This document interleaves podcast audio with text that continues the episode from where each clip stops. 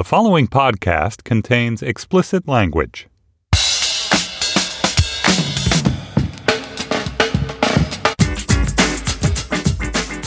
Hi, this is Josh Levine, and this is Slate's sports podcast, Hang Up and Listen, for the week of October 29th, 2018. On this week's show, ESPN's Sam Miller will join us to discuss the Boston Red Sox's fourth World Series title in 15 years, the Los Angeles Dodgers' second World Series loss in two years, and the various moves and moments that preceded that outcome. ESPN's Dave McMenamin will also be here to talk about the opening weeks of LeBron James's first season in Los Angeles and the last few weeks of Cavaliers coach Tyronn Lue's final season in Cleveland.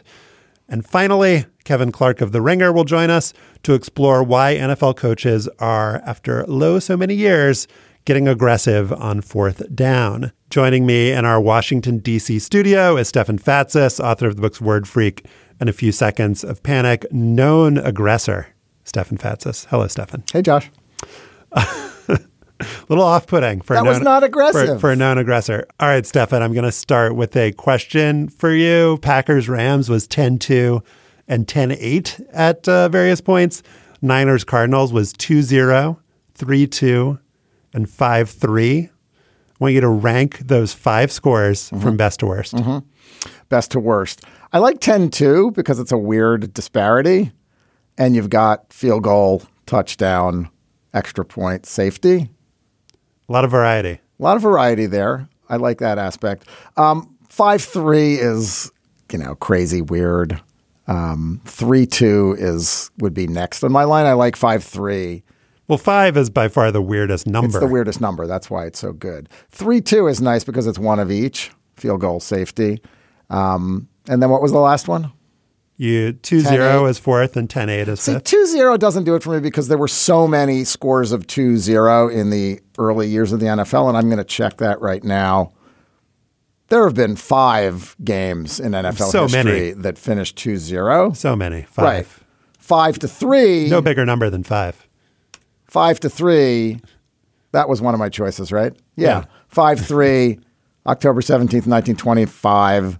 The Frankford Yellow Jackets beat the New York Giants. 10 2 has also happened. 1926, the Duluth Eskimos over the Canton Bulldogs, which is another reason that 10 2 is great because it was the Duluth Eskimos and the Canton Bulldogs. It wouldn't surprise me if some of these teams that come up when you look at scorigamis actually didn't exist except for that one Game? scorigami For that game. one game, They just the game they emerged. They just emerged out of the fog to have a 10-2 game and then disappeared, Yeah. never to be seen again. We're still waiting for 5 to 2 to happen as a final score in the NFL. 5-2, uh, not an uncommon baseball score. Game five of the World Series was 5 to 1, which would be, I think, by far the best football score of any that we've ever seen. Got to get the one point safety in there. But perhaps But it's not possible. It has to be at least 6 to 1. it does. Yes. Oh, right. 'cause- okay, five to one. As I as I was saying, would be an amazing football score because it's not even possible. Uh, let's talk about the World Series, shall we? Get ready for the greatest roast of all time the Roast of Tom Brady, a Netflix live event happening May 5th. Hosted by Kevin Hart, the seven time world champion gets his cleats held to the fire by famous friends and frenemies on an unforgettable night where everything is fair game. Tune in on May 5th at 5 p.m. Pacific time for the Roast of Tom Brady, live only on Netflix. Unlike in other years, the 2018 Major League Baseball playoffs ended without a surprise. A favored team did not flop. No one's shit did not work. After winning 108 games in the regular season, the Boston Red Sox won 11 more while losing just three, beating arguably the second and third best teams in baseball, the Houston Astros and New York Yankees, and then arguably the fourth best team, the Los Angeles Dodgers, along the way. Boston was strongest, so grudging congratulations to that downtrodden sports city, and welcome to Sam Miller of ESPN. Hey, Sam.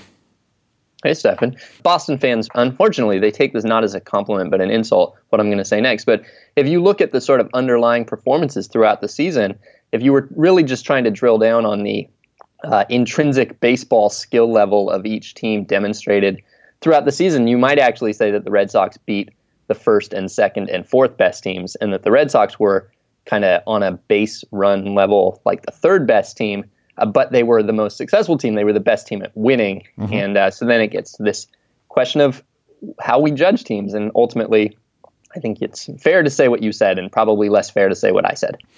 Well, let's stipulate also that the Red Sox had the biggest payroll in baseball, um, which is not especially relevant to winning the World Series year to year. I was just reading uh, Jeff Sullivan's piece on Fangraphs recapping the uh, World Series after the Red Sox closed out the Dodgers on Sunday night in five games. Jeff wrote that the playoff Red Sox played almost flawless baseball, yet they were largely carried by their supporting cast. Both of those things are true. Um, I mean, th- this was really a very impressive, dominant run through the postseason, the likes of which, I don't know, where do you have to go back to see a team dominate like this in the postseason? The Cincinnati Reds in the 70s, the Oakland A's in the 70s? I don't know. The slate of three teams that they faced is not, it's not even close. It's the hardest run to a World Series that a team has ever faced. I mean, the, the Astros alone, uh, if you look at like their sort of full resume, uh, they're one of the I don't know maybe dozen best teams since uh, since 1950, uh, and uh, they they walloped them. And so the Yankees weren't that far behind, and the Dodgers um, had the true talent of probably a hundred plus win team too. I mean, it it's it's great. I'm really glad because the Red Sox were already with a 108 win season were kind of in that conversation as one of the better regular season teams of all time and but they weren't going to be remembered as one of the great seasons, and great regular season teams of all time in the same way that like the 100 what 14 win Yankees were or the Big Red Machine was. It it just wasn't quite like historically going to get there uh, unless they had an incredible postseason, and the opportunity was there for them to have an incredible postseason. It's interesting, Stefan, that in, for example, soccer, there is a way that we deal with this and think about it. And like the League Cup, the regular season, is actually an important and significant thing to go along with, you know, whether it's the Champions League trophy or or whatever that's seen as like this bonus extra, not necessarily in relation to the regular season thing. And in baseball, that's actually makes more sense even than in soccer and any other sport. But in American sports, the only thing that I can think of is the like hockey equivalent where you get a trophy for having the highest regular season point total. And that's like actually ridiculed. Like if you don't win in the playoffs, like the Capitals for years were like, oh, congratulations, you won that trophy, you big fat losers. And so if we gave the like regular season champ in baseball a, a trophy, I think it, trophy. I think it would just be seen as like super dumb, yeah. just because of like the history of how American sports have developed. I think that is correct. I think that we've talked about, you know, and we've talked about having the idea of a of a of a baseball cup, which would be a lot of fun. And Sam, you proposed a different kind of playoffs that might reward. Um, get everyone involved and, and maybe reward the best everyone teams. Gets a trophy. A, everyone gets a trophy. Um, but but rewards the, uh, the the best teams for their for their season performance in a more substantial way. Um, but back to this World Series, I, it, it was in spite of the fact that it was five games and and and as you said, Sam, that that the Red Sox really dominated as they dominated the other two rounds of, of the playoffs.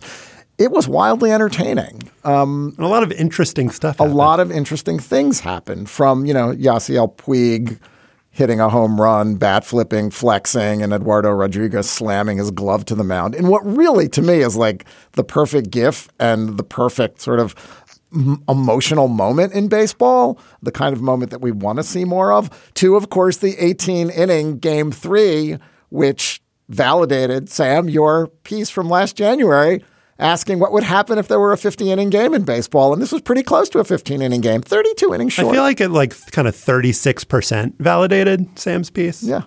Quickly, quick, quick on the math, Josh. Very good. this is pretty easy math, to be fair. Yeah, I. yeah, the, the, well, there. You know, the there was a point in that game where uh, even I, even I, a person who lives for a 50 inning game and feels no real need to see the outcome of the game and, and is happy to live in it forever, even I started to feel like we were getting to the point where the game was was getting dark. That there was, it felt like somebody was going to get hurt and never recover. I mean, particularly because we, we didn't know at the time how seriously Eduardo Nunez and, and Xander Bogaerts might have been physically compromised. Right. Bogaerts uh, looked like he had strained something in his lower body when he was swinging in one at bat, and then you just imagine that he was going to have to play shortstop for 11 more innings and he might never recover. And Nathan Eovaldi, same thing with his. So anyway, yeah, that was uh, that was a good game. they only got 18 hits in 18 innings combined. It was a terrible game. Um, but it was a fascinating game. When I woke up, I feel like Sam didn't get the full Sam didn't get the full experience because he doesn't live on the East Coast. Yeah, like to really experience the 18 inning game, you need to be up until after 3 a.m. Right. I mean, it. we can tell our personal stories here, Josh. Did you even watch? I mean, how far Hell did you no. get? Yeah. I watched. Oh, you didn't. I fell asleep about. The, I took a little power nap between the seventh and 9th and woke up and it was still tied. And then I was up until the twelfth and I fell asleep again. And then I woke up in the fifteenth and I was like, "What the fuck is going on?" I had absolutely. I was disoriented. I'm worried about. I think we need to get you into a sleep study. Why do you keep? why do you keep waking up? I was very disoriented and I turned it off and set my DVR after the 17th inning and literally kind of tossed and turned because I was and I was getting excited about what I would get to watch in the morning. Yeah. I was sort of planning funny tweets and I was going to, you know, also excited that you're going to be able to fast forward through it. And uh and yeah, saw one batter and went to the gym. People seemed people seemed really mad. I was I was not prepared for how much anger there was going to be that this game existed. That it existed or that it ended? Uh, no, that it existed. P- yeah, people were it seemed like people were really upset that that baseball could that baseball, not like Major League Baseball, but baseball as a sport, uh, could allow a, a game that that goes seven and a half hours and makes everybody look so unhappy on it. Well, I feel like the game needed to go a little bit longer so children could see the end of a World Series game. Mm-hmm. As, uh, yeah. as as is always the dream. Like mm-hmm. if it went until seven a.m., then uh, you know Tommy and, and Timmy could could see the the final batters before Only they the went East to school. Coast. Only on the East Coast. Um, the two things I think we should talk about um, before we wrap up are um, Rich Hill getting taken out of the game by D- Dave Roberts and Game Four leading our dumb president to to tweet, and then also David Price getting his vindication in Game Five. Um, let's start with Hill, there was like some really fascinating slash hilarious reporting during Game Five where Fox had both Tom Verducci and Ken Rosenthal like going behind the scenes on what happened, and so Roberts was criticized for taking Hill out in the seventh inning. Hill had only given up one hit, and were the Dodgers up four to nothing at that point? Yeah. I believe they were. Um, and so the the reporting that we that we got was that what had happened is Roberts came out to the mound. They had previously had a conversation, and Hill's like, "Watch, watch out for me. Look out for me, Skip." Um, and and Roberts comes out to the mound, and as soon as he gets there, Hill just hands him the ball and walks away. And Roberts said, "I just wanted to talk to the guy." And so this leads me, you know, Sam. It's really important that men, especially communicate with each other, that we talk to each other, that this we is what this reflects. That we tell yeah. each other how we feel. feel. Rich Hill kind of did that a little bit between innings, but then when you know Roberts came out to the mound, he didn't say, you know, let's have a conversation, let's look each other in the eye, let's talk about our emotions and how we feel. He just handed him the ball because because he was like, you know, whenever every time he'd come out before, he always took me out of the game, and so but I just the tea assumed. leaves though, Josh, the the the you weren't sort of reading the the the physical manifestations of Roberts' intent because he kind of jogged to the mound. I don't know if it was Kenny or Tom reported he jogged to the mound, which should have been a tell that he wasn't planning to take him out, but just talk to him. But Hill was had his back faced, uh-huh. had his back facing the mound at that point. Didn't see that Roberts was jogging and not walking. So it really was just a disaster. And they should have, you know, someone should have brought like a, a self help book out to the mound for. Yeah, Sam. Can, can we get some next gen stats on? Roberts' speed and getting to the mound and what that um, means about his intent on taking the pitcher out? Yeah, it was a healthy pace. Um, so, what did you think about the decision, about how it was covered, and like the fan reaction. I believe that Roberts was booed before Game Five in Dodger Stadium. Uh, yeah, although you always, I mean, there's fifty four thousand people in there, and it only takes a couple of boos to to be heard. Fair. I, I, my my feeling, I mean, there's been a lot of talk over the last, um, I don't know, decade or so, especially about the importance of communication in in the modern um, baseball club because there's there's sort of so many different moving pieces involved in you know getting the analytics going and implementing them and uh, considering the player's comfort level and trying to use them in different roles. And so there's a lot of communication involved right? I mean we all talk about how the manager's most important role these days is communication between the front office and the players and all that. And there is a lot of communication and that is really important. And i feel like my sense is that there's a lot of communication that takes place between games uh, but that there's still not a lot of communication that happens during games, that it's a weird place to kind of have these sort of slightly off script conversations.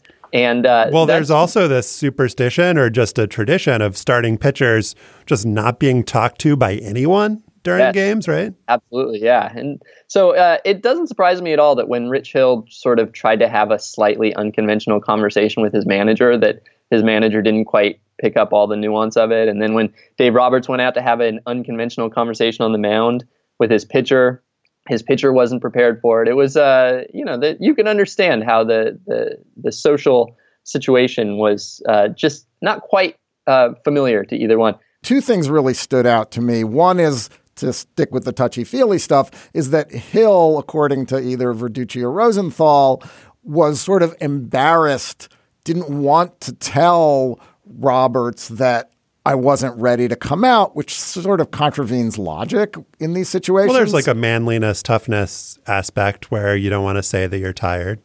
But he didn't do that. You know, instead of being forthright and saying, no, I'm not ready to come out, let's talk oh, about that, it. Yeah, yeah. Um, that's what struck me as weird. But the second part is what you just said, Sam, which is that was it too early to take Rich Hill out? Probably not, right? I mean, how many how many games has Rich Hill pitched past 100 pitches. He's not a 100 pitch pitcher anymore, as He's I think old. Keith Law pointed out on Twitter. Um, your friend Ben Lindbergh wrote a piece for The Ringer before game four that talked about how we should never at this point really second guess too much because teams have so much more data so much more analytics than we, the public, do when it comes to assessing these micro and, at this stage of a game, macro decisions. Yeah, how could we possibly second guess them given that they can't seem to have a human conversation with each with each other? Well, I think I think we can second guess that part, but the, whether it was the right decision or not, there was there may or may not have been, though it seems in this case maybe there wasn't, underlying data that would have supported it. Yeah, I I mean the for the most part, if you if you look back over the last um, number of postseasons, the the managers who in after the fact are praised for their for their boldness and their their managing style usually had quicker hooks. That what we've seen is that the that the direction has been boldness to having a quicker hook, um, and the managers that get roasted usually it's because they left a pitcher in uh, a little too long and I I don't know. I mean, we'll never know. I, I think that's the the great thing about the postseason is that everybody is pitching in uh, either unfamiliar roles or um, at an unfamiliar level of kind of emotion and fatigue and physical exertion and oh, the, the situation is different. And their routines yeah, everything's everything is different in the postseason, and so you really have almost absolutely no way of knowing uh, which pitcher is the better option right then and you both have to defer to the manager uh, who knows his players a lot better than we do, uh, while also um, acknowledging that the manager himself doesn't, you know, can't know, can't really know. Well, Clayton Kershaw got left in in Game Five and gave up some additional home runs. Um, and Game One, yeah, well, in Game One, and gave up some additional base runners. All right, let's finish with David Price, who ended uh, the playoffs with a 3 0 record, a 266 ERA, and a whip of 0.97 because the man is clutch. We've known it this whole time. Um, we've talked about it on this podcast. Mental skills. One of the great clutch pitchers of our age. So, generally, when a guy gets dinged rightly or wrongly for his failures in the clutch and his failures in the playoffs and the f- idea that he doesn't have championship medal, I'm always really happy when he succeeds. Um, and because those labels, even when it's like fair based on track record, it's just like not. It, it's it's like more like kind of galactically unfair, just given what a crapshoot the playoffs are. And so I was happy to see Price pitch really well in Game Five, um, and uh, win it for the Red Sox. And then after the game, he says, um, I can't tell you how good it feels. Speaking of the media, you guys have had it uh, for a long time. The, the trump card about how I haven't played well in the postseason. You've played that card extremely well, but you don't have it anymore. None of you do. And that feels really good. He was described as being combative um, in uh, his post game press conference. Seems like a little dicky to me, but um, maybe we should just allow for the fact that he has been criticized a huge amount in his career. I don't know. I, I just feel he had like one of the two, top two worst ERAs in the history of postseason baseball. I just feel like not. I guess I just feel a little less warm and fuzzy towards David Price than I thought I would. I wonder what what you think, Sam. I think that a lot of what players say, the you know the characters that they embrace, are uh, are kind of adopted in order to motivate themselves to continue to be good at baseball, uh, and that it's probably best not to take it too personally. I don't know why David Price still feels a chip on his shoulder, but I think there's a, a decent chance that he feels a chip on his shoulder because that chip on his shoulder has helped him to um, you know, to motivate himself and to feel a, a drive in his career and his life uh, that you might not otherwise feel if you um, are dealing with the uh, sort of everyday one anxiety of, of, of the rest of our lives. Sam Miller writes about baseball for ESPN. He is the co author with Ben Lindbergh of The Only Rule is It Has to Work, which we seem to promote every week on this show. Thanks, Sam. You're welcome. Apple Card is the perfect cashback rewards credit card. You earn up to 3% daily cash on every purchase every day. That's 3% on your favorite products at Apple, 2% on all other Apple Card with Apple Pay purchases, and 1% on anything you buy with your titanium Apple Card or virtual card number. Visit apple.co slash card calculator to see how much you can earn. Apple Card issued by Goldman Sachs Bank USA, Salt Lake City branch, subject to credit approval. Terms apply. Before we get to LeBron and the Lakers, I wanted to let you know that in our bonus segment for Slate Plus members, Stefan and I are going to talk about the man who just became the all time leading scorer in NFL history, former Patriots and now Colts kicker Adam Vinatieri, and his bizarre path from South Dakota to the pros. To hear that conversation, join Slate Plus. It's just $35 for the first year. Sign up at slate.com slash hangup plus. It has been, shall we say, an eventful start of the season for the 2 and 4 Los Angeles Lakers, which thus far has included a brawl with the Houston Rockets, a game against the San Antonio Spurs in which they scored 142 points and lost, and a win against the Denver Nuggets in which they were led to victory by the three point shooting and playmaking of Lance Stephenson. While it's going to take a little bit more time to know what we have with this team, we don't need any more data points to understand that LeBron James is still good. In the Lakers' first six games, he's put up an average of 27 points, nine rebounds, and eight assists per game.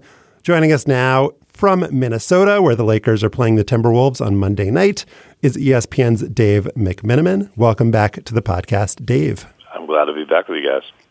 So, the most eventful thing so far in the season is the fight against the Rockets that led to Brandon Ingram and Rajon Rondo getting suspended. There was like a spitting incident. Is this like uh, a microcosm of the season so far? Are the Lakers in disarray, or is it just kind of like early season, normal NBA? Or do the Lakers just have the the fighting spirit of a llama?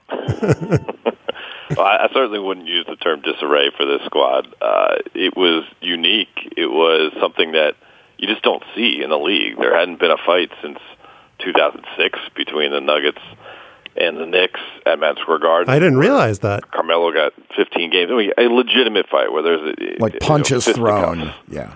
Uh, there's all sorts of shoving. a Donnybrook.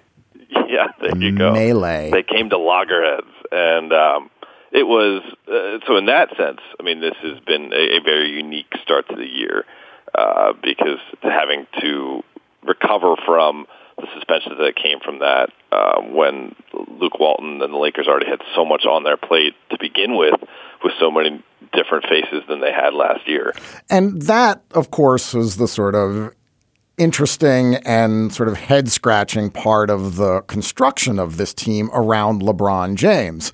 I mean, it really is bipolar. I mean, there are clearly the, the younger players, Lonzo Ball, et cetera, and the older heads that everybody sort of looked at and, and said, like, why on earth are you signing these guys?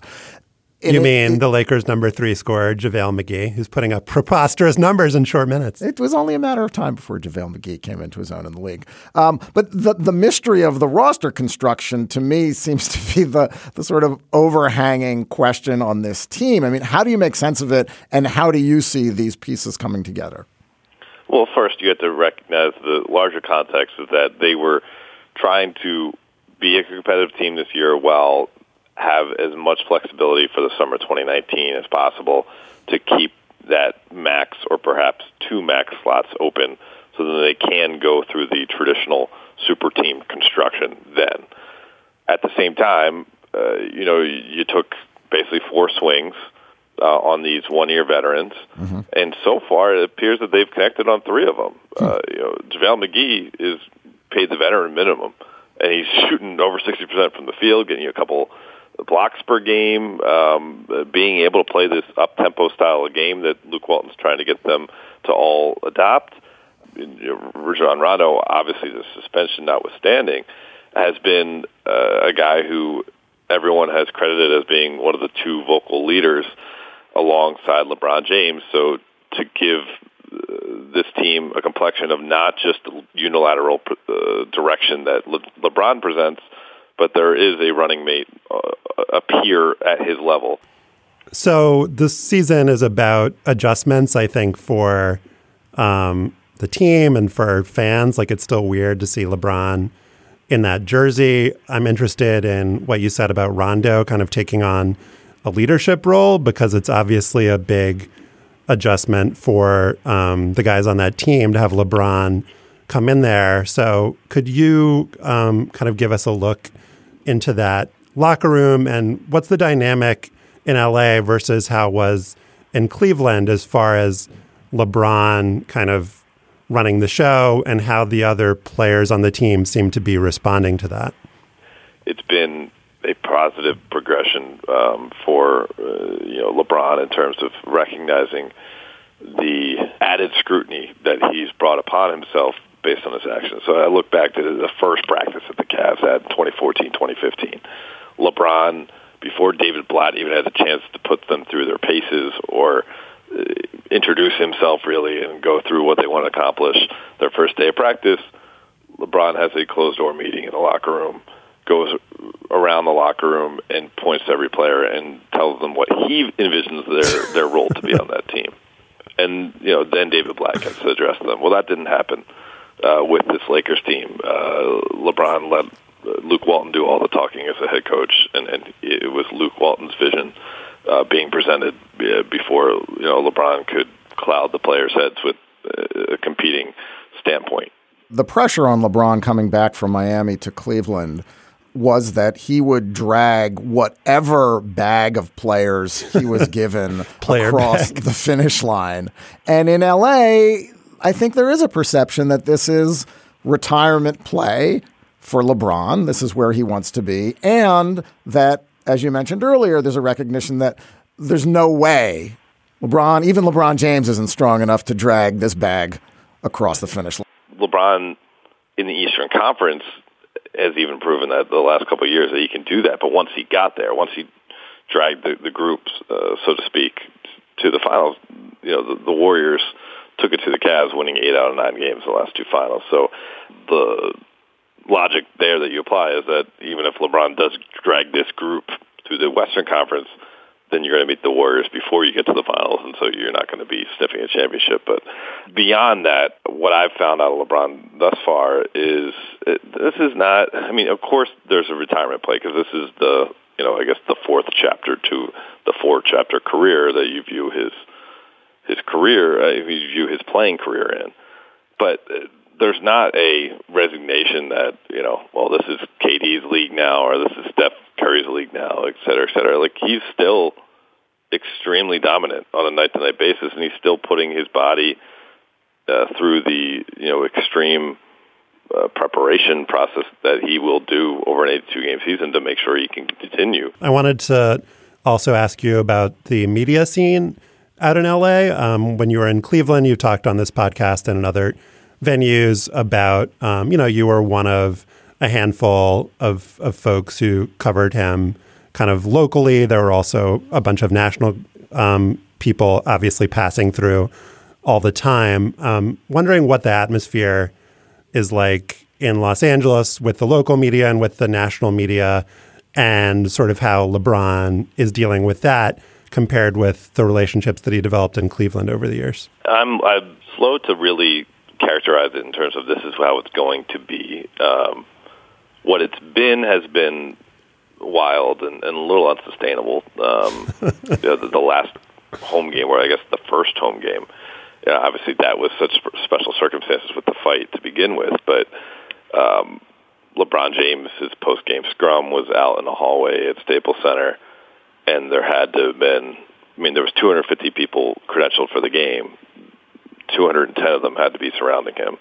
Um, there were photographers standing up on ladders, like literal ladders that you would go to like clean out your gutters um, to try to get an angle to to get uh, you know their viewfinder on him and, and press record. There's been a home game since, and uh, or a couple home games since, I guess I should say, and uh, it was not as ridiculous. Uh, but I, mo- I imagine there'll be some ridiculous moments. The Cavaliers, unsurprisingly, are uh, not having a good time so far this season, and teams do collapse when LeBron James leaves them, which is understandable. But the Cavs, boy, they've lost every game. Kevin Love appears to be hurt. Um, and they just fired Tyronn Lue, the head coach, who had a very close relationship with uh, with LeBron James. There was a lot of tweeted love toward Lue over the weekend after he was fired. This team is a, a dumpster fire. Um, it's to be expected, of course, but you know, how does a franchise post LeBron even try to recover? I felt like they tried to change their complexion on the fly last season by the midseason trades, and they brought in the young talent, uh, and they got obviously even going back to the summer before LeBron started his last season in Cleveland, they got the draft pick for Kyrie Irving, mm-hmm. and so they felt like they were making steps to not be in the same situation that they were in 2010, where it was completely catching them off guard.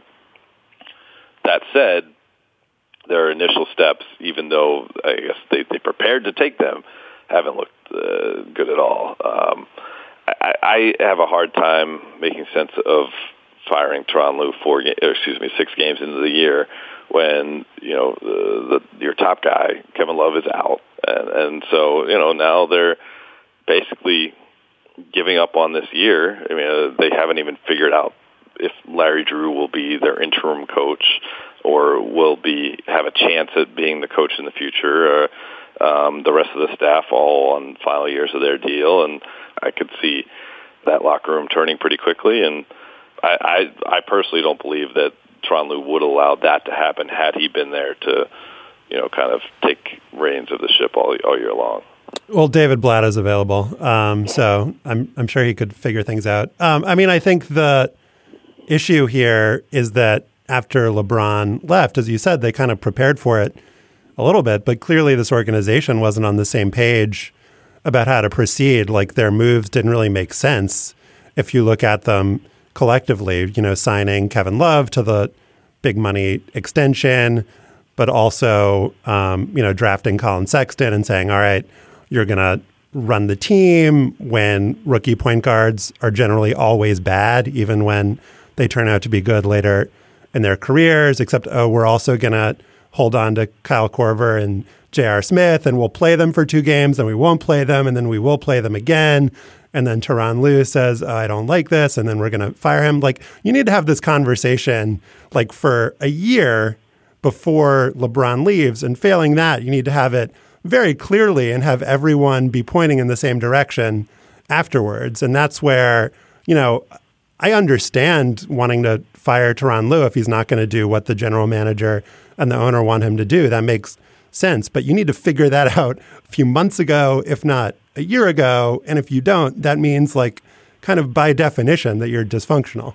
Yeah, I mean, and and zero and six, yeah, that that feels bad, and I understand how a team could feel like everything has changed and the sky is falling down on them, and these off-season conversations um, become moot. You know, everybody has a plan until you get punched in the face. But at the same time, you know, there is the question mark of you know, what is their motivation? What what does management ownership in Cleveland ultimately want to accomplish with this year? You know, they made that big deal about re-signing Kevin Love and actually having him sign the contract in Quicken Loans Arena with all the arena workers who were working on the um, reconstruction of it behind him for this great photo op. And it was, you know, we have a multi-time All-Star and champion who wants to be in Cleveland and be a part of the post-LeBron era. And now you wonder, uh, were they just doing that to try to get people to come and embrace the new arena and yeah, and, and feel excited about yeah. this team in the off season. Their actual plan is to, you know, come January, trade Kevin Love away, um, and potentially, you know, trade uh, Kyle Korver to a you know a team like the Lakers who need a shooter, and and you know, be able to retain the pick that they traded away to Atlanta that they would potentially lose if they won a certain amount of games this year, et cetera, et cetera. Like, you know, what is the actual intention with this group? I had a plan for the segment. I did not get punched in the face, and so it did go according to plan. Dave McMenamin, thank you for joining us, and we will be watching uh, the Lakers in Minnesota and beyond. Probably won't be watching the Cavs though. Thanks, guys. When you need mealtime inspiration, it's worth shopping Kroger, where you'll find over 30,000 mouthwatering choices that excite your inner foodie. And no matter what tasty choice you make, you'll enjoy our everyday low prices, plus extra ways to save, like digital coupons worth over $600 each week. You can also save up to $1 off per gallon at the pump with fuel points. More savings and more inspiring flavors make shopping Kroger worth it every time. Kroger, fresh for everyone. Fuel restrictions apply. On Sunday night in Minnesota, the Saints beat the Vikings 30 to 20. And a week after going for it on fourth down four times on their opening drive, New Orleans didn't have to do anything aggressive at all to beat the Vikings. This time it was Minnesota who went for it on fourth down at the goal line in the first quarter, scoring a touchdown. And it was Minnesota who went for it on fourth down from their own 45 yard line early in the third quarter, throwing an incomplete pass that helped doom them to defeat. After the game, Vikings coach Mike Zimmer, who I would categorize as one of our crustier NFL coaches, they're just kind of like a crust around him, is the best that I can say it. Um, he said, I told the team I was going to be aggressive. Every fourth down that was close, we were going to go for it. Joining us now to explain why the likes of the crusty Mike Zimmer suddenly have fourth down fever, which may or may not cause crustiness. It's Kevin Clark of The Ringer. Hello, Kevin. Hey, Josh, how you doing? I'm doing well. Um, I think we can stipulate that coaches are being more aggressive now. I could read off yeah. some like fancy statistics for you about maybe we can just link to them on our show page, but let's just um, say that it is established by people who keep track of these things that coaches are more aggressive on fourth down this year than they were the previous year. Yeah. And it's way more aggressive than they were in the 90s and the 2000s. What is the official Kevin Clark explanation for the newfound aggression of NFL coaches on fourth down? So there's there's a million reasons, and they all come together. All right, long show. I'm settling yeah, so, in. yeah, yeah. So I mean, the, the short version is that coaches, the vast majority of them, do not do anything until they see something works on a big scale. So Doug Pederson, his whole shtick is aggressiveness, fourth down, two point conversions, and now every other coach like Mike Zimmer says, okay, well that worked on a big scale, we can do this. I think Ron Rivera was a low grade version of that three years ago when he did the Riverboat Ron thing. I think beyond that, it's the plays. I mean, offensive coordinators have designed a lot better plays than they had five, ten years ago to where teams feel more confident in short yarded situations. It's really easy to get two yards now, especially compared to a decade ago. And I also think the, the media gives them cover. I mean, the media now has shifted to where it is more analytic driven. Uh, younger people, they're not. I think the biggest fear from someone like a Pat Shurmur who went for two down eight last week, for instance, I think the biggest fear was the the sort of tabloidy what is this coach thinking kind of thing. And I just don't think that exists anymore in post game press conferences or the columns on Monday. It's not the what a boneheaded move by this guy thing that it was 15, 20 years ago. Right. And that's a function of the media becoming much smarter about analytics. Yeah. And it's a function also of just this, the it's sort of philosophy creep into the public's eye. The more people quote people who have actually created charts, the more that regular fans understand that oh there's a chart for deciding when to go for two and oh there's Everyone a chart for a chart. deciding oh, there's when a chart? to go for okay. it on fourth down but it does just make it palatable it makes it commonplace it's not out of the ordinary and therefore it's not news in a classically right. defined sense the way it once was Absolutely. And, and, I also think you have the owners now, you know, it's not the sort of captains of industry it was 20 years ago who own these teams. I think it's a lot more of these hedge fund guys, the David Tepper types, who are, uh, for lack of a better phrase, not afraid of math.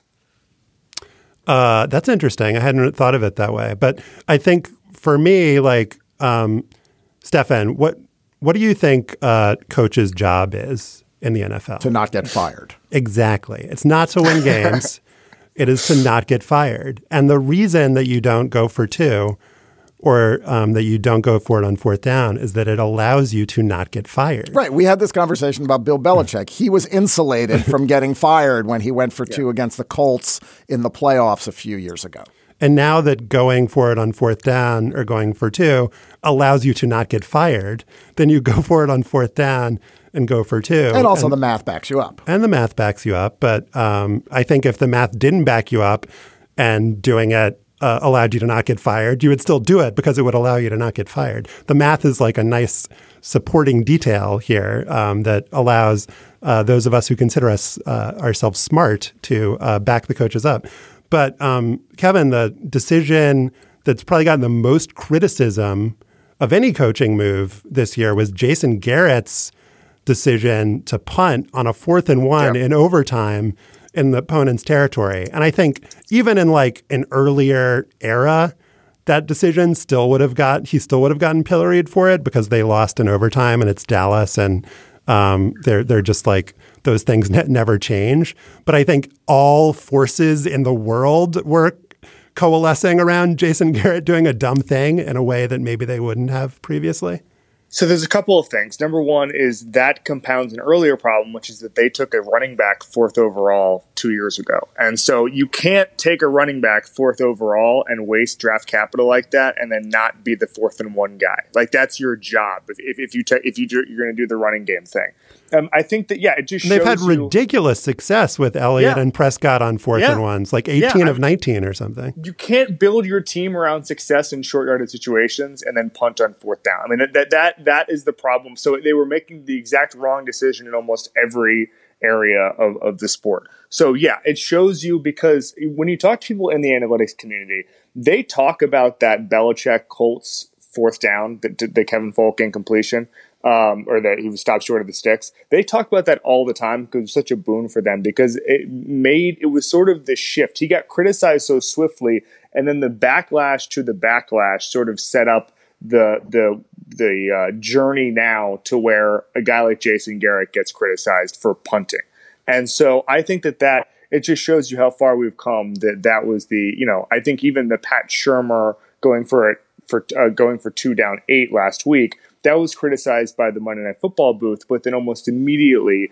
uh, the rest of America was like, okay, we understand the math is on the side. And so someone like Jason Garrett, who's probably going to get made fun of no matter what he does, him sort of playing into the conservative notion that, that really doesn't exist much in the league. That's that's very very funny to NFL fans. I want to. I, I I'm glad you brought up the Monday Night Football booth because I think the the the biggest laggers here are announcers. That's a great point. Yeah. I was watching the Carolina Baltimore game on Sunday. Don't ask why. Like Cam Newton's my fantasy quarterback.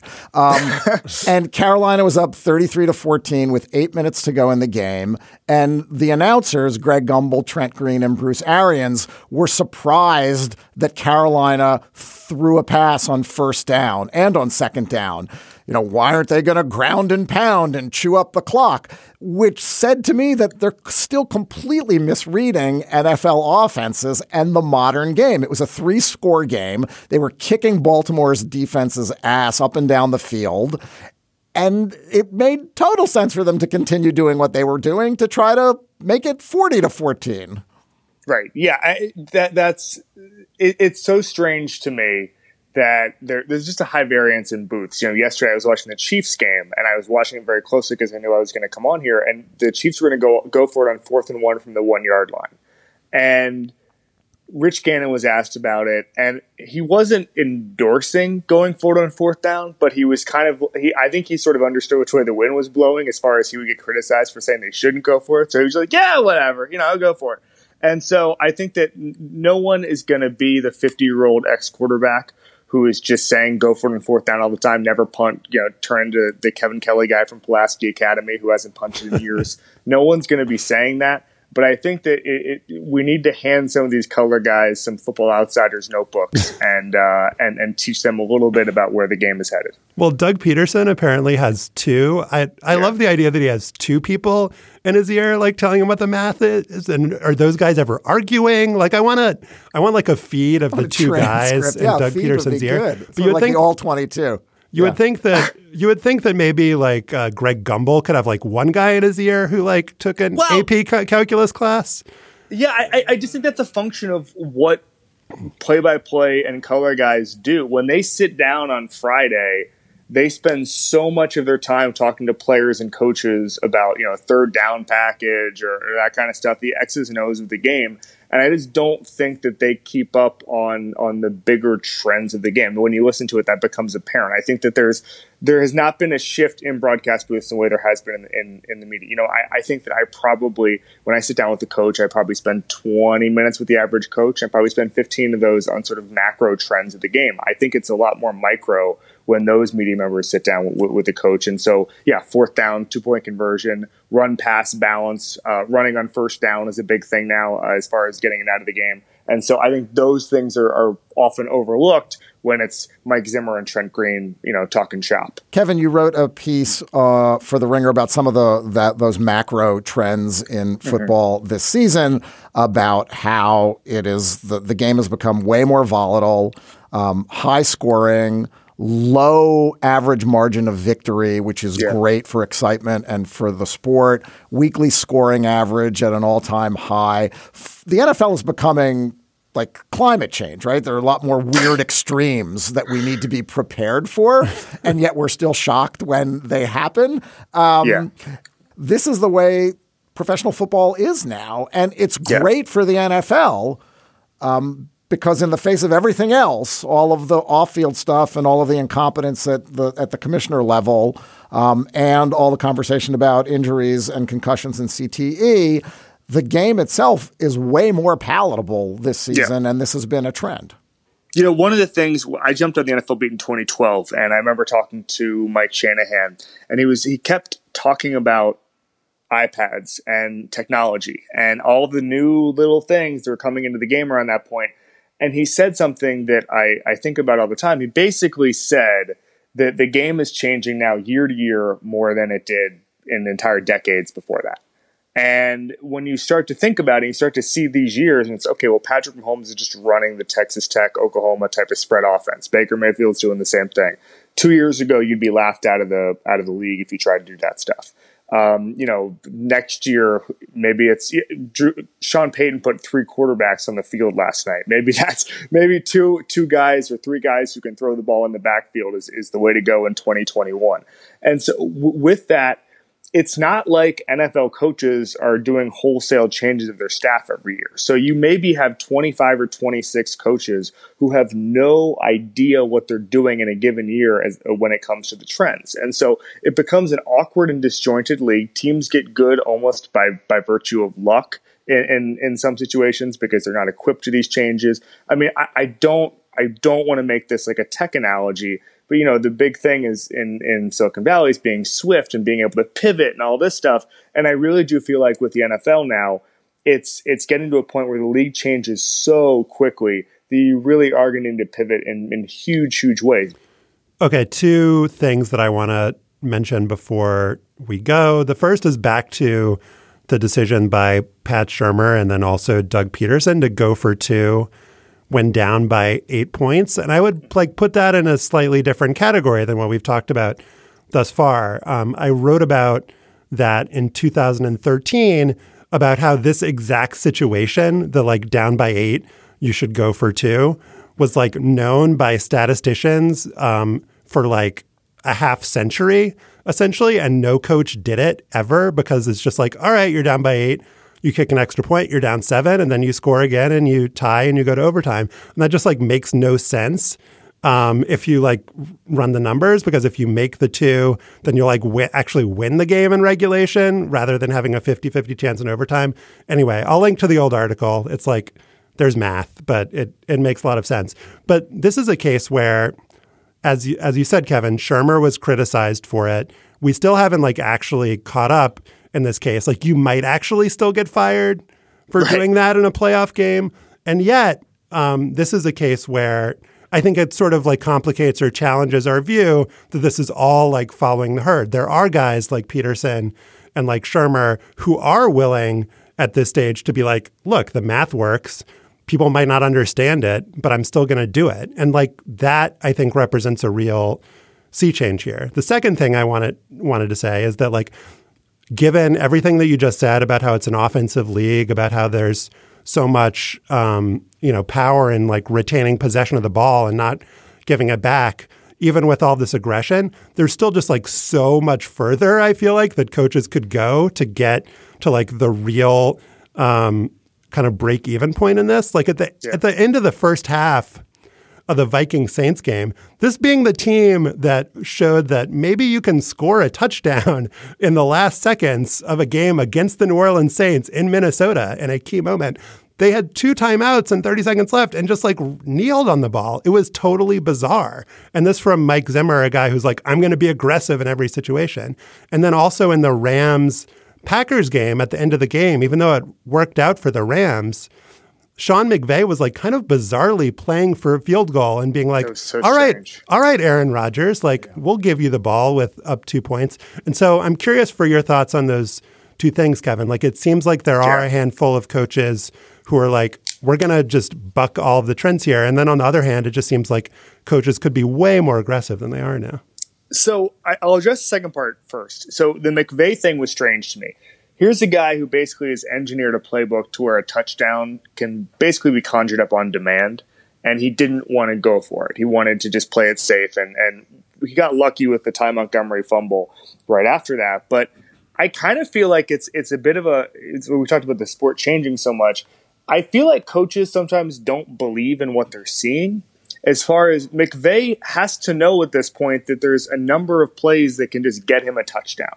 Yet it seems so counterintuitive and so against history of football to say, okay, we're going to do this. That even someone like Sean McVay, who has the probably the best playbook in football, maybe Andy Reid is, is up there as well. He's he's going to be conservative as well. So I just think that there's we haven't really it's the same thing with you know trying a three late if you're down by one if you're even if it's an efficient shot if you're an NBA player even if you're Steph Curry maybe you, you get a little scared about that because it just seems like it shouldn't be the play. Now, as far as the um, the the Pederson thing and how far we have to go, I mean, I just think that that's that's just a gulf. That's I think that you're going to see a bigger gulf between the teams that get it than don't. Teams yeah. like Doug Pederson, teams like uh, you know coaches like Doug Pederson, coaches like Bill Belichick, and then the, the teams that just absolutely have no clue and don't. I mean, the San Diego Chargers don't have an analytics department, guys. Like that's the, the Eagles are, are they're not even in San Diego, Kevin. Oh yeah, I always say that, but um, that's on them. I feel like that's on them. That's not on me. They shouldn't be here.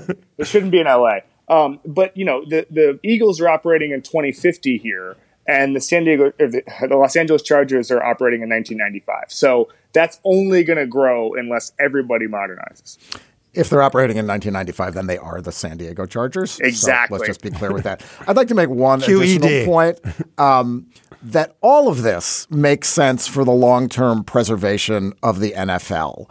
If you're going to eliminate the worst kind of hits and try to protect players as much as you can, which is obviously almost impossible to do. But if you're going to try to protect defenseless receivers, you're try to eliminate egregious hits to players that are already on the ground or going to the ground. You're going to try to protect quarterbacks. The consequence is going to be more offense and more randomness. And this is not a bad thing at all, both for protecting players' health to some degree and for elevating interest in making the game entertaining, as entertaining as possible.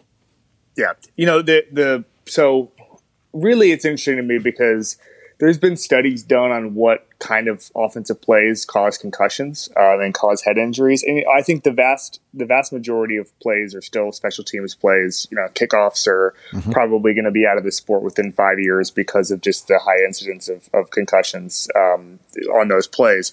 But what I think is interesting is there have been a lot of studies, or at least some studies that I've read, that say that the middle of the field – is where, especially on passing routes, is where a lot of these concussions happen. Just guys crossing the middle of the field and getting yep. hit. The West Coast offense has caused more concussions than vertical offenses, if you if you believe some of these studies.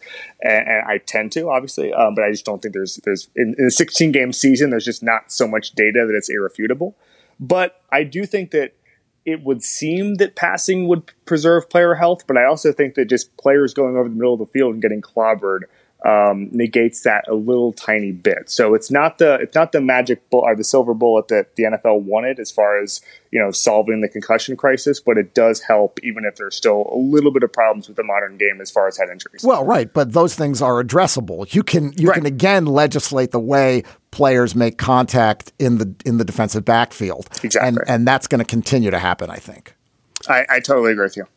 Kevin Clark went for uh, went for it on fourth down eight times during that segment, converted six of them. Pretty good percentage. Kevin, thank you very much. Thank you so much, guys. Can you set the stage a little bit so people understand what happened? In 1969, 14 black student athletes were kicked off their university's American football team for planning a show of support against racism. We were really protesting our treatment on the field. Amazing Sports Stories from the BBC World Service tells their story.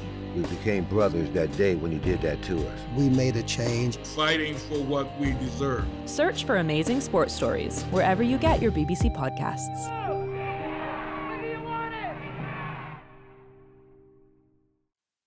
Now it is time for After Balls, and we're going to talk about Adam Vinatieri in our bonus segment. He just became the all time uh, leading scorer in NFL history. Jeff Eisenberg of Yahoo Sports had a good piece about um, how Vinatieri came to be uh, in the NFL. We'll also get more into that in our bonus segment. But the kind of most amazing and hilarious part of uh, this story was that Vinatieri was so um, lightly regarded or was performing so poorly as a college kicker that he was replaced temporarily by a defensive lineman. His name was Jim Remy, and he was described by the coach of uh, South Dakota State as a square toed, straight on kicker. Jim Remy uh, did not succeed as the kicker for South Dakota State, opening the door for Adam Vinatieri to reclaim his job. Um, but Jim Remy is the kind of guy that we need more of in uh, in football. The square-toed, straight-on defensive lineman kicker. You can still order square-toed kicking shoes online, uh, and that's a comfort to me. Mm-hmm. And uh, in these dark times, Stefan, what is your Jim Remy? Over the weekend, I saw a new documentary. It's called Bisbee 17. It's about the deportation of miners and union activists in the company run copper town of Bisbee, Arizona on July 12th, 1917. It's not a straight retelling with talking heads and sepia photographs. Instead, the director, Robert Greene, drafts local residents to stage a reenactment of the events of that day for the 100th anniversary and builds a story not just of a town grappling with history, but the very current issues of borders and migrants and deportation. The New York Times called Bisbee 17 clear sighted and gratifyingly complicated. It is those things. I highly recommend it. What does this have to do with sports, you ask? Well, in the pre dawn hours of that day in 1917, locals deputized by the sheriff sealed off the town, rounded up around 2,000 of the miners, organizers, and supporters at gunpoint. They were all given one chance to denounce the international workers of the world, the Wobblies, and go back to work. In the end, about 1,200 of them refused. Many of them had Mexican and Slavic surnames. They were loaded into 23 cattle cars and dropped off 200 miles away in a town in New Mexico. Before the deportation, though, the strikers were herded into the stands at the local stadium, Warren Ballpark. The stadium was built by one of the local mining companies, the Calumet and Arizona Mining Company of Michigan, just eight years earlier in 1909, and it was named for George Warren, a prospector who discovered one of the area's great copper lodes. But Warren was also a drunk who lost his one ninth claim to the Copper Queen mine in a bet that he could outrun a horse in a 100 yard race. He died penniless in the early 1890s. The ballpark named for him is a couple miles from Bisbee, and it was part of an attempt to build a suburban town to lure American miners who could own their own homes and in turn would be loyal to the company. It's still in use today. Warren calls itself the oldest continuously used multi sports stadium in America. It was home to the Class D minor league baseball Bisbee Bees from 1928 to 1941. Honus Wagner managed against Connie Mack in an exhibition game there in 1940. The Class C Bisbee Douglas Copper Kings played there in the 1940s and 50s. And for a few weeks in 2003, until the startup independent league folded, Warren Ballpark hosted a team of the same name that in its short life gave away popsicles one night to honor the freezing of Ted Williams at a cryogenics facility in Scottsdale. Today, Warren Ballpark hosts high school baseball and football and other events on Friday. The Bisbee High School Pumas finished their season with a 41 32 win over the Tombstone Yellow Jackets. But the specter of 1917 hovers over Warren Ballpark. The stadium makes several appearances in Bisbee 17, the documentary, including, of course, as the site of the roundup in the reenactment and in the film's gorgeous final scene where a young Mexican American man who plays a striking Mexican miner in the play within the film walks through the outfield as a youth baseball team warms up. This all got me wondering, maybe a little weirdly, about sports facilities with dark moments in their past.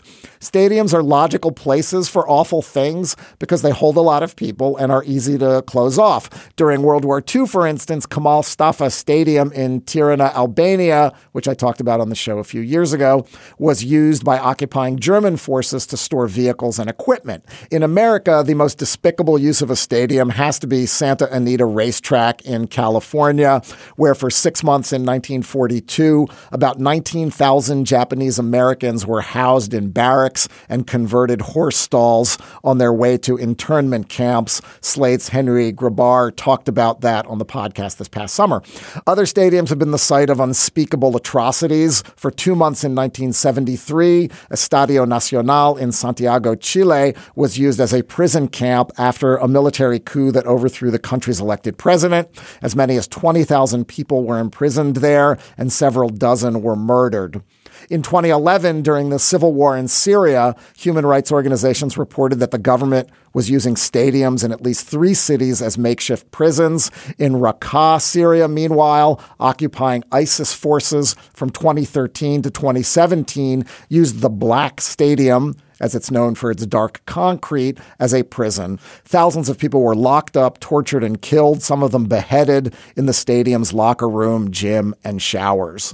In April, though, the Black Stadium was reclaimed for its intended purpose.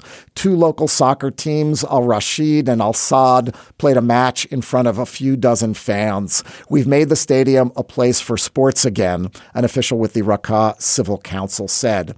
I don't think I'll ever make it to the Black Stadium, but I'd love to go to Warren Ballpark maybe next April when Warren hosts the 10th Copper City Classic Vintage Baseball Tournament. Vintage baseball, where dudes grow elaborate mustaches, wear flannel, and play by 19th century rules. The tournament will commemorate the 1919 Chicago Black Sox because there's a connection. After they were kicked out of baseball for allegedly throwing the World Series, several players, including Hal Chase, Buck Weaver, and Chick Gandil, played in two outlaw leagues, the Frontier and Copper Leagues in Arizona. A website on the history of Warren Ballpark notes that Bisbee had a team in the Copper League, but did not, all caps, did not hire any of the banned Black Sox. Anyway, go see the movie Bisbee 17. It's terrific. Josh, what's your Jim Remy? Uh, Stefan, there's going to be more kicker content on this show, and it's going to come from me, baby. The guy. That's a twist. plot twist. Uh, the guy Adam Vinatieri passed as the league's all time leading scorer was Hall of Famer Morten Andersen, longtime kicker for the New Orleans Saints and unfortunately the Atlanta Falcons. Andersen, like Vinatieri, had an improbable path to the NFL, having grown up in Denmark. Uh, he took the league by storm. He took New Orleans by storm, to be more specific. In 1987, Sports Illustrated ran a feature on him saying women regularly call the Saints offices to get his unlisted number. It is not uncommon for Andersen to hear female squeals while dining in the French Quarter. The truth is, he loves the limelight and capitalizes on it by dressing up his Scandinavian good looks with a chic European wardrobe. Uh, the story goes on to say that in 1983, Andersen posed for a beefcake poster in a sheer belly button bearing jersey and tight short shorts. More than 16,000 were sold in a few months. Now, I have tried over the last 24 hours I to conjure the words to describe this outfit. I'm going to show it to Stefan. Oh, you found the calendar? It is. I'm. I haven't turned around my computer yet, so Stefan hasn't seen it. Uh, not a calendar, a poster. It is truly one of the more re- remarkable pieces of portraiture I've ever seen in my life, sports or non-sports. Are you ready, Stefan? I'm ready. I, I'm gonna like. I'm gonna let you describe it to the listeners because of your expertise in kicking. Oh my God. okay, Morten is standing next to a bank of what look like high school lockers, not NFL lockers. He's got his right hand up against the lockers. Coquettishly. Coquettishly, right knee is bent, slight angle, torso turned just a hair. Good form. Good form. Describe the top that he's wearing. He's wearing what it's a sort of a long sleeve mesh cutoff, black, sheer, Midriff bearing. midriff bearing, belly button, fully visible, and he's wearing, yes, short, short compression shorts. Uh, I have not yet looked on eBay. As was the, you know, the style of the times. It was the style of the time. They're shorter than John Stockton shorts, we must say. All right, th- that's not the subject of the afterball, though. That's just the appetizer. Uh, so back to the Sports Illustrated story. He followed the poster with a record, "Take It to the Top," which he sang with Saints punter Brian Hansen. It sold five thousand copies. So I love sports novelty songs as much as Stefan loves kickers, and somehow I had never heard of the existence of this song, much less heard a snippet of it. I love sports novelty songs too. But YouTube, Stefan, as always, is our friend. So let's hear some of Take It to the Top.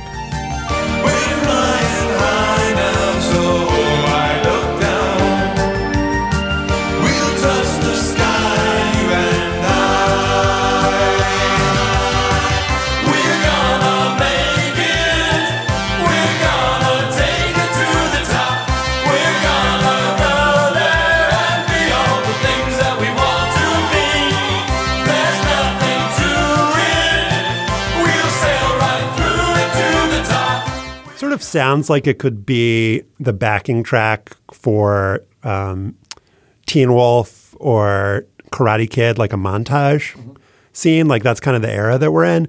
And um, this came out in, I believe, uh, when when when did it come out? It came out in sometime in the fall of 1985. It came out before the Super Bowl Shuffle. The Saints immediately, according to contemporaneous news reports, lost four games in a row. I thought you were going to say disavowed themselves of all knowledge of no, the no, no. recording. No, no, no. They lost four games in a row after that. Um, I found another news story uh, from April of 1986 after that season was over, um, saying that people who went to the Crawfish Festival, and this was reported in the Teche News in St. Martinville, people who went to the Crawfish Festival would get a personal version of Morten Andersen and Brian Hansen's Take It to the Top. Um, so, congratulations to residents of St. Martinville of 1986 for uh, for getting that. Um, your thoughts, Stefan? Well, I have two questions. One, are you going to take it to the top or no? Yes or no? Absolutely, yes.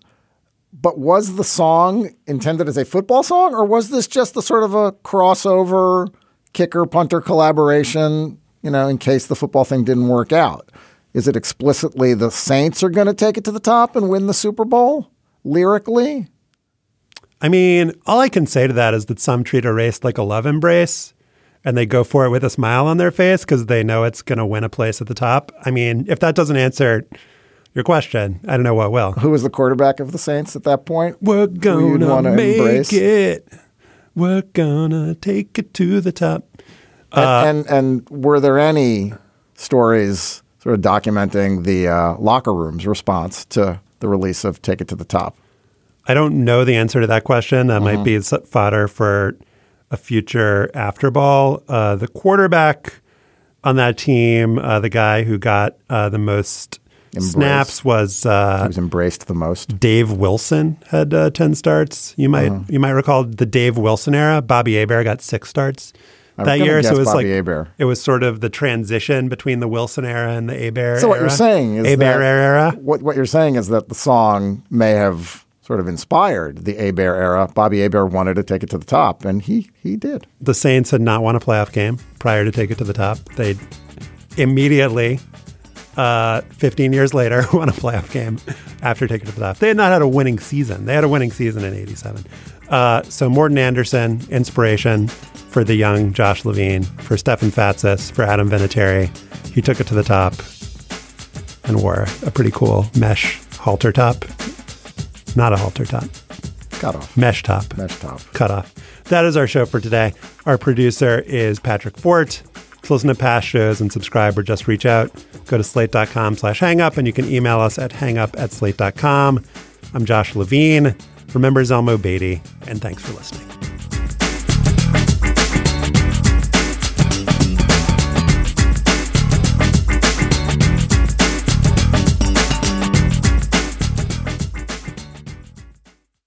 Hello, it is Ryan, and I was on a flight the other day playing one of my favorite social spin slot games on chumbacasino.com. I looked over the person sitting next to me, and you know what they were doing? They were also playing Chumba Casino. Coincidence? I think not. Everybody's loving having fun with it. Chumba Casino is home to hundreds of casino style games that you can play for free anytime, anywhere, even at 30,000 feet. So sign up now at chumbacasino.com to claim your free welcome bonus. That's chumbacasino.com and live the Chumba life. No purchase necessary. VGW, void, were prohibited by law. See terms and conditions 18 plus. Hi, this is Dahlia Lithwick, host of Slate's legal podcast, Amicus. If you're listening to this show, you might be interested in Amicus's live show that we're hosting in Washington, D.C. on Tuesday, May the 14th. My colleague, Mark Joseph Stern, and I will be talking to some amazing guests, including Sherrilyn Ifill and a sitting state Supreme Court justice all about how originalism, a relatively recently invented way of interpreting the Constitution, has taken over the Supreme Court and radically reshaped the law. It's been doctrinal rocket fuel for the conservative legal movement and facilitated the rolling back of abortion rights, the expansion of gun rights, and the obliteration of the separation of church and state. And as another wildly consequential Supreme Court term careers to its end, the court's originalists are on a tear.